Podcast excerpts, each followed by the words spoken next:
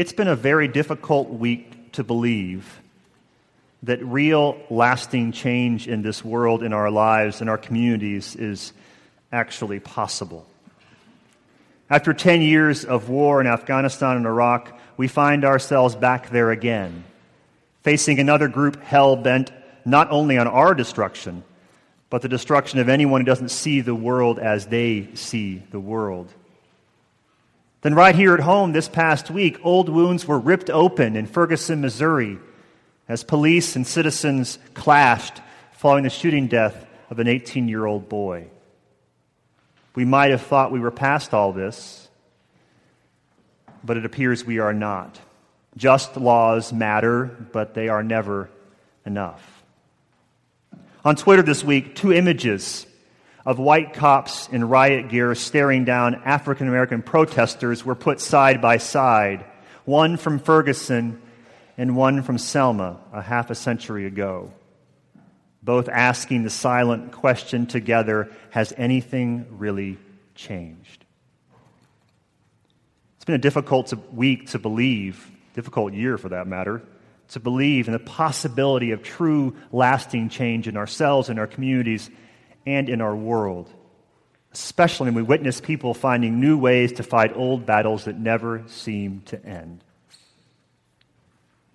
When the religious leaders confronted Jesus and his followers about their loose observance of the kosher laws, there was likely tension in the air. It wasn't a riot, but there was energy in the room. The disciples' behavior was not up to the standards that the scribes and Pharisees taught the people. And with the crowds watching everything Jesus said and did, they demanded to know why Jesus didn't seem to care about his disciples' observance of the law. Ironically, like any two sides in a conflict, the religious leaders and the disciples of Jesus both wanted the same thing. They both wanted to feel safe and secure. In a tense and trying time, they wanted to figure out how they could best secure their future and the future of those they loved, and at the same time ensure that God was on their side. The scribes and the Pharisees, as you know, put their trust in the law, believing that its strict observance would give them security and peace and make them right before God. The disciples, however, placed their hope in their proximity to Jesus, believing that as long as they walked in his ways or walked in his footsteps or stayed near to him, their way forward would be secure. My father-in-law is a cardiologist. And during his last visit, we had one of our recurring conversations about cardiology. As you may know, heart disease is still the number one killer for men and women in this nation. Despite all the great advances in heroic treatments like open heart surgery and angioplasties, one out of every four deaths in this country is still caused by a sickness of the heart. This is one of the reasons, my father-in-law explains, that there is a slow but steady shift taking place among cardiologists. Instead of focusing on the end game, more and more docs are talking about the importance and the necessity of preventative care. You know this, which makes sense, really, especially for heart disease, which is actually in many ways preventable.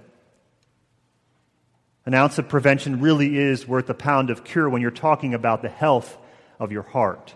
It's not sexy or expensive, but if we simply watched what we put into our bodies, exercised a little more frequently, and managed our stress a little better, heart disease wouldn't stand much of a chance. Well, in today's passage, Jesus is a doctor practicing, practicing some preventative care. He's a doc, and his waiting room is full of sick people who refuse to accept that their hearts are sick and in need of healing. Both the religious leaders and his disciples are stuck in their heads trying to figure things out when Jesus wants them to be in their hearts. Instead of accepting that faith is primarily a matter of the heart, they are both looking for other ways to improve their situation. Instead of looking inward, they keep focusing on outward behavior, ignoring their inner being, that, that place that we're told. Did you, did you hear that list of things that come from our heart? Murder, adultery, fornication, theft, false witness, slander. It's an awful list, and it all starts right here. In Hebrew psychology, the heart is literally the human center, the home of personal feeling, willing, and thinking. It's that place deep within us that we spend so little time nurturing, that place, that engine that drives everything we choose to do. This week, despite all the difficult news, what struck me most was the response I witnessed to Robin Williams' untimely death. Now, Mister Williams has long been one of my favorite actors, but I didn't realize just how many people felt a connection to him over the course of his career. I was surprised at the intensity of the response to his death on social media and the news, in part because there was something painful about watching Robin Williams act. I don't mean he was a bad actor, but it was sometimes hard to watch him. He was so raw and so open. His characters were often on edge and a bit unpolished, and he played every single role with the same vulnerability that was terribly unnerving. It was as if his heart was wide open for the whole world to see. But as I thought more about his life and our nation's response to his death and the words that Jesus said in today's passage, I started to wonder if it was his openness, his vulnerability, that enabled him to transform a blue genie, a professor, an alien named Mork, a psychologist, a school teacher, a D J, good morning, Vietnam, a doctor, and countless other characters into healers of our broken hearts. I have watched a lot of Robin Williams movies. I've watched good ones, and I've watched really, really bad ones. And there are many really bad ones. But strangely, I feel the same way after every single one. I feel warmer here in my heart. I hope you realize that when Eric and I are preaching to you week after week, we're also preaching to ourselves. We aren't that sophisticated, really, at the core. The longer I'm engaged in my own journey of discipleship, the longer, like you, I try to figure out what it means to follow Jesus Christ in the world, the more amazed I am at the lengths we go to ignore the obvious fact that faith, this journey we are all on, is a matter of our heart. The amount, the amount of energy we expend collectively avoiding the inner work, the amount of energy we focus on living right and working hard and looking good and being smart and achieving success, the amount of time we spend on those things and not our heart is staggering to me.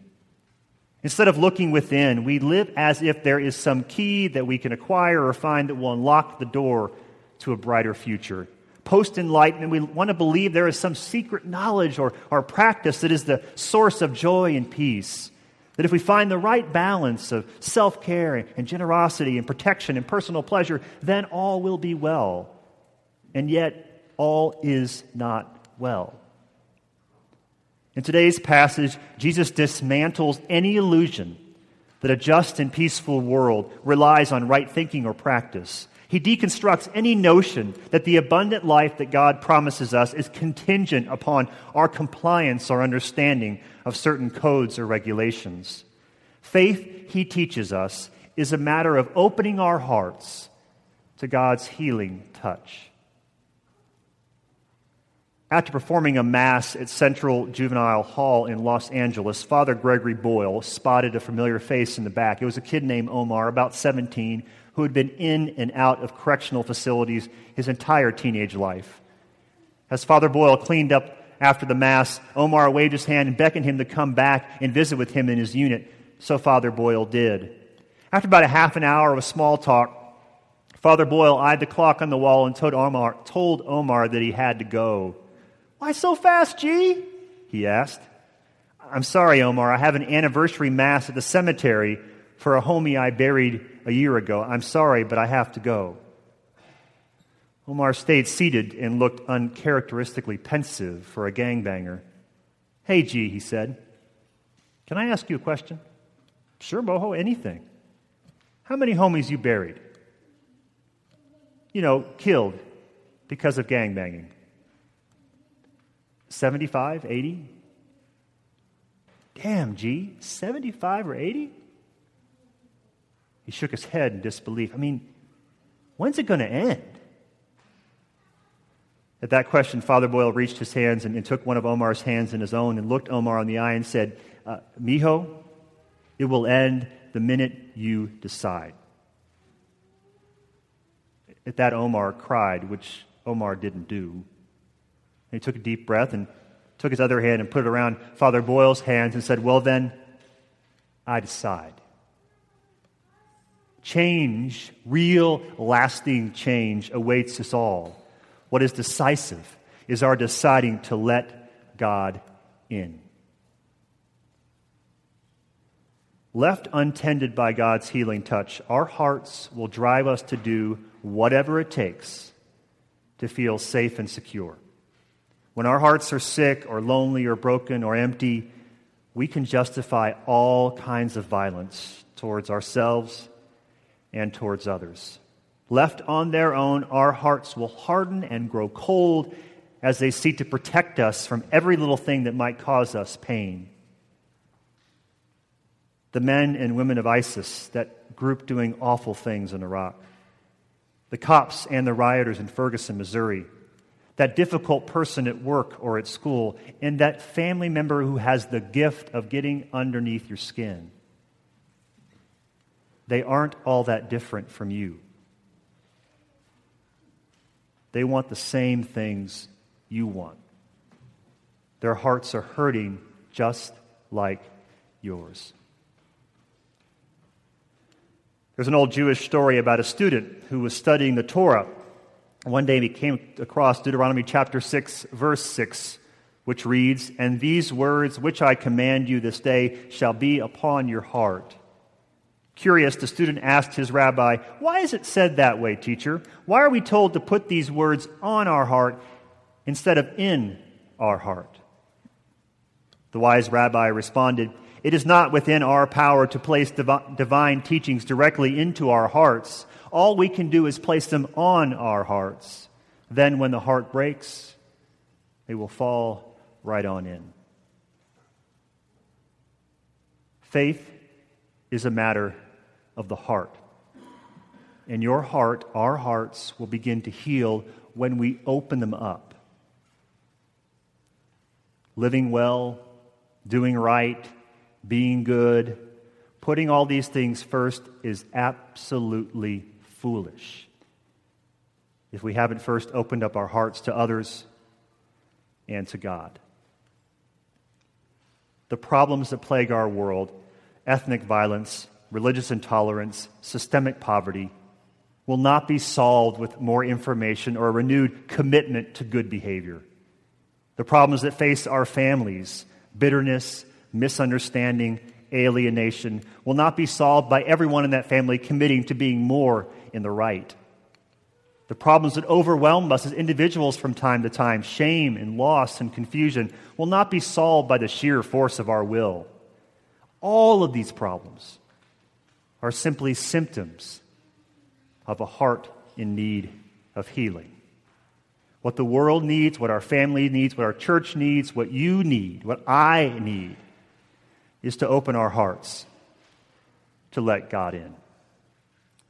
Amen.